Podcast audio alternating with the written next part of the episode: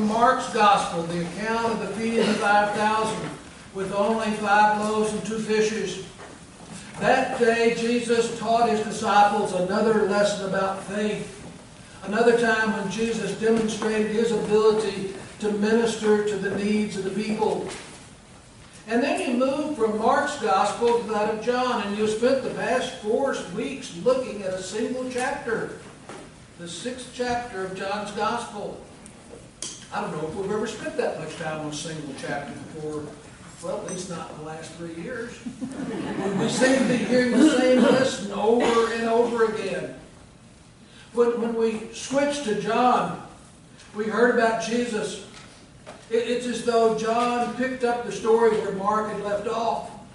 We read of Jesus walking after his men who were rowing in the boat against a heavy wind, and he caught up with them, and he got in the boat, and he said, Don't be afraid. Calmed the sea, and he taught them another lesson about his power over nature and the elements. Jesus never passed up an opportunity to, to teach another lesson to those who were following him. And in today's reading, we have an example of this again. It's our last reading from the sixth chapter of John. But let's go back for, for a moment and attempt to, to put the readings of the past several weeks together and look at them as a whole and see how they led up to this morning's reading, these last verses from the sixth chapter of John's Gospel. At this point in Jesus' ministry, the Jewish people were seeking one who would appear in their midst, fill their physical needs, and deliver them from the rule of this foreign power. And along comes Jesus. Some of his followers saw Jesus as one who could heal the sick. He could feed the hungry. Maybe, just maybe, this is the one who might overthrow the oppressive yoke of the Romans and return the Jewish nation to the glory days of David. This was the mood. This was the mindset. This was the stage onto which Jesus had come. The events in today's lessons and the events that lead up to it are mentioned in each of the Gospels. And although the synoptic writers use almost the same words to describe the events, the, the author of John, as he's so prone to do, takes a totally different approach in relating the story to his readers. While describing the feeding of the multitude and the other events that preceded today's lesson, each of the synoptic gospel writers is true to his own style and form as they detail these events in the life of Jesus. But we see John taking a totally different approach, relating the same events. As usual, John seems to, to want, want us to dig a little deeper to understand and appreciate the, the deep inner meaning that can only be found from digging below the immediate surface.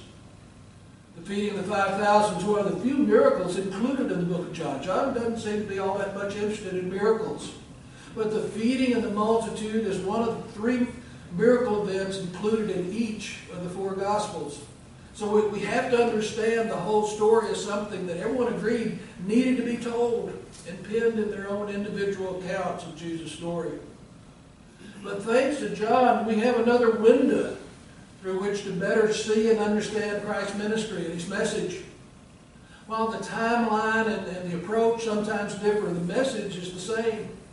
While the synoptic writers focus on Jesus preaching about the kingdom of God, John primarily preaches and focuses his message on the lordship of Christ on demonstrating that Christ was, in fact, the Son of God. Ever since Jesus had fed the multitude, large crowds had begun to, to follow him and listen more closely to his teachings. That, that heard how he had healed the sick, how he had caused the lame to walk and the blind to see, and they, they wanted to be near this man of God. On the hillside, Jesus had acknowledged that man has physical needs as well as spiritual. And with the help of that young boy, he ministered to the people's physical needs. That's not a part of this morning's lesson, but it helps lead up to where we want to be in that stage of the lesson. The next day, the crowds had followed Jesus to Capernaum, and he knew why they'd come. He spoke to the people and he said, You're looking for me not because of the signs that you've seen, because you ate the food and you had all you wanted, and now you want more As tragic as it is in today's modern world, we still have people around the world today on the verge of starvation in Kenya and Sudan Ethiopia, countries that have been ravaged by war and famine. These are people that look to their political leaders for food and shelter, for the fulfillment of their physical needs. But Jesus knew that in the hearts and the minds of the people, he knew that they needed more than their physical needs met. He said, You're back because you want to be fed again, not because you understand what's going on. He knew, even if, they didn't, that their spiritual hunger was more important than their physical hunger. During the ensuing dialogue that took place, Jesus took the opportunity to remind the crowd that God has fed the, fed the Israelites during the time of Moses with manna from heaven. He reminded them that the manna had satisfied their physical needs in the wilderness. But then he went on to explain his real message. He told them that he had a bread that would feed them for all eternity. And the people said, Lord, give us that bread. You know, it's kind of like the Samaritan woman at the well. Remember, Jesus told her that he could provide her with living water and she'd never thirst again. And she said, Give me that water. I think here's where Jesus made a big mistake, though. Because he got straight to the heart of his message without any sugarcoating. He said, I am the bread of life that's come down from heaven, and if you eat of my body and drink of my blood, you will have life everlasting. Jesus said, Your forefathers ate manna and they died. But I'm the living bread come down from heaven, and if you'll eat of this bread, you'll live forever. With this direct approach, Jesus shows us two things. We see that it's not always easy to understand God's will and purpose for our lives when we're focusing on our physical needs rather than our spiritual needs. And we read that, that many of the people turned away from following Jesus because they couldn't grasp the relationship of God, the Son of God, and the Father. They couldn't grasp how this carpenter, who they all knew, who could come down from heaven. Jesus said, I've come down from my Father in heaven. And the crowd said, This is Joseph's son. What's he talking about? The second thing that Jesus shows us is that we can't gauge the spiritual value of one's ministry by its popularity. Jesus told the people the message that they needed to hear, even though many didn't like it and others didn't understand it and still others were alienated by what they heard. That's the problem that we have, I think, in too many of our churches today. We have preachers who are telling the congregations what they want to hear rather than what they need to hear, what God wants them to hear. Scriptures tell us that many turned away because of the harsh words. Is that why some preachers are hesitant to preach the gospel today? They don't want their congregation to turn away They'd rather sugarcoat the gospel rather than tell it like it is. They don't want to offend anyone by speaking the truth. Jesus spoke at the cost of losing the crowd. This was not peace at any cost preaching. This was not, let's check the polls and see what the mood of the people is kind of preaching. This wasn't, let's not rock the boat kind of preaching. This was not, let's make sure this is politically correct kind of preaching. This was truth at any price kind of preaching. It's what Rob Roy would have called being true to yourself, no matter what the cost. That's the kind of preaching he was talking about. And I hope that's the kind of preaching that you hear each Sunday morning when you come together. I hope it's the kind of preaching that you expect to hear when you come here on Sunday morning.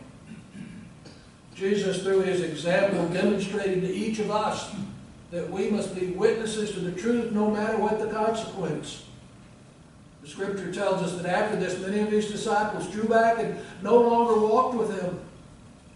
You'll recall that, that Jesus had many disciples, men and women who followed after him and listened to his teachings. Jesus said, The truth will make you free. But to some of these followers, the truth had scared them away.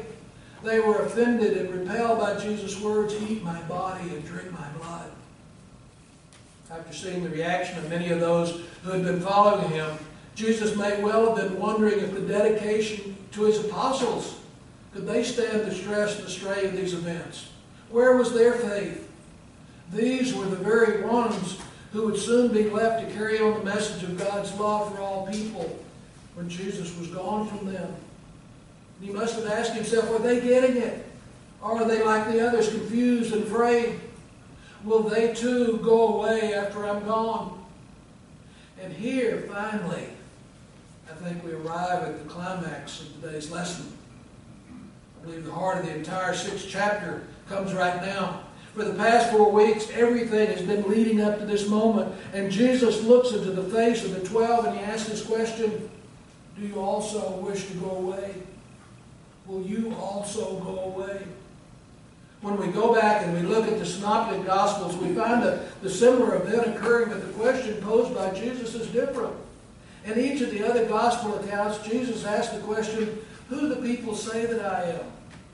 And after hearing several different answers, he asked the disciples, What about you? Who do you say that I am? And it's to that question that we hear the account of Peter's confession that we're also familiar with.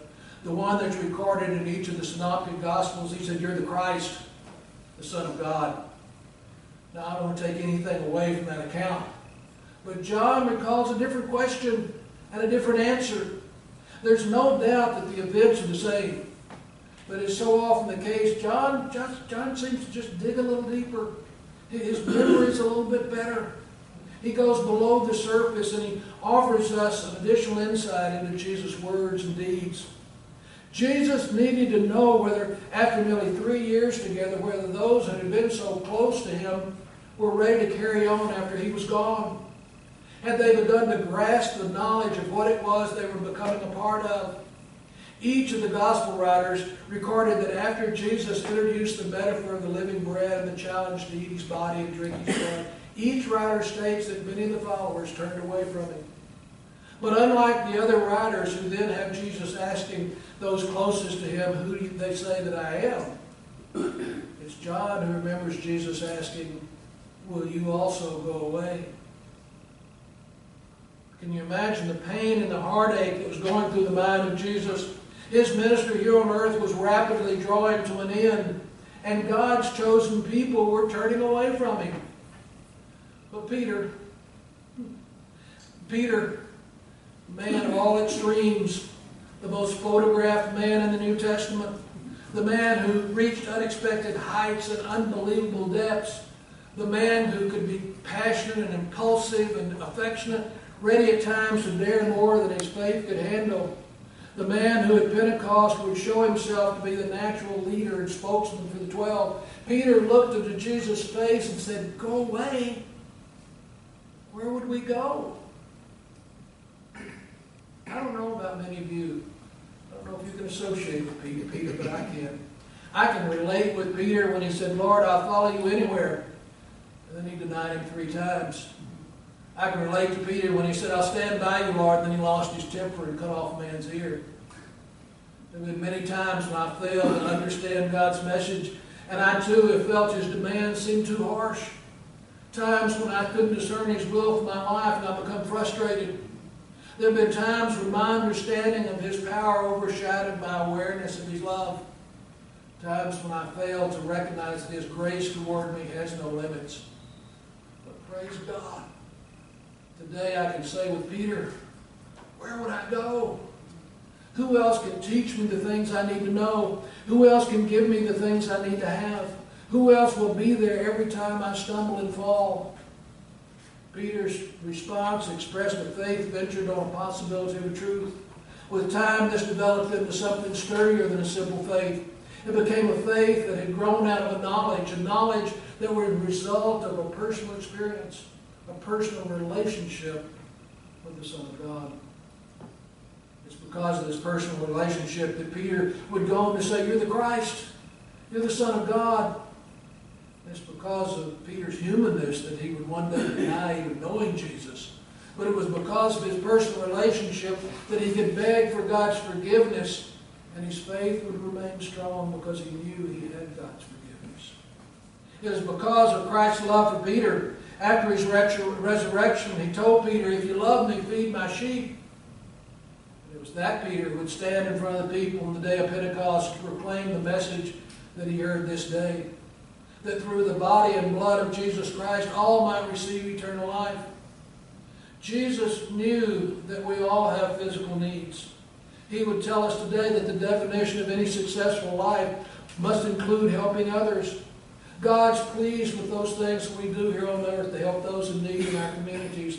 He's pleased when we reach out to others in Christian love. Jesus acknowledged that man has, has physical and social and economic needs, and he, he took steps to minister to those needs. But there comes a time when he reminds each of us that our greatest need, that need to which we must give our first attention, is our spiritual need. You see, we can have all the things in the world and be dead spiritually. We may never miss a meal and yet be starving for lack of spiritual food in our lives. We may have untold wealth and yet be spiritually bankrupt because we don't have that personal relationship with Jesus Christ. Several years ago, I, I was reading the Mitford book. Some of you may be, be familiar with that series. It was a wonderful series of books about a, an Episcopal priest in a small East Coast town. I remember reading a comment that, that Father Tim, the main character in the story, made one time in one of his books. He said, We are a church that has experienced institutional salvation. And what I believe that he meant was that we come together, we worship, we fellowship, we say the words, we perform the acts. But then Father Tim went on to say, but what is really important is our individual personal relationship with Christ. And we don't talk about that nearly enough. I liked Father Tim. And I agreed with what he had to say about the church. I believe that's the question that Jesus is asking his disciples when he said, Will you also go away? And Jesus is asking each of us that same question here this morning. Within the Episcopal Church, we may not ask ourselves that question very often. We may not talk, we may talk a lot about liturgy and common prayer and fellowship with the saints, but not a lot about individual personal relationships with. Joshua was pretty straightforward with the children of Israel when he challenged them to choose this day who they would serve. This is the message that we hear from the prophets throughout the Old Testament. God's chosen people were constantly being reminded that they couldn't serve two masters. And they were repeatedly being told that God wants to be in fellowship with his children. The psalmist this morning reminds us that God watches over us and his ears are open to our every cry. Jesus came and died for you and me so that we might be able to have that personal relationship with the one who loves us even more than we can imagine. I invite each of you this morning to ask yourself that question. Is my personal relationship with Jesus what I want it to be? Is it what I believe, it should be? And if not, or if you're not sure, what are you doing about it? Peter said, We've come to believe and know that you're the Holy One of God. That's what we say each week when we recite the creed. That's what we say at the, the time of our baptism and our confirmation. Listen closely to the words of the, of the baptismal covenant and think about these words that were said at your confirmation. These words affirm what it is that we say we believe as Christians, and these are the promises that we've all made. We promise to renounce Satan and evil desires. We promise to continue in the apostles' teaching and fellowship. We promise to be a penitent people and to proclaim the good news of Christ and to love our neighbors ourselves. Paul described the armor of God that He's given to each of us in order to be able to, to ward off the evil forces that surround us at every turn. Paul prayed that we might declare boldly the message of the good news, and he challenged the people in Ephesus to do the same thing. I believe Paul would, would offer you and I that same challenge this morning. May the words of Peter be the words of you and I this morning. Where can we go? You have the words of eternal life. We've come to believe and know that you're the Holy One of God. May you truly come to know and understand the meaning and significance of that powerful statement. And may you live your life accordingly in the days to come. Amen.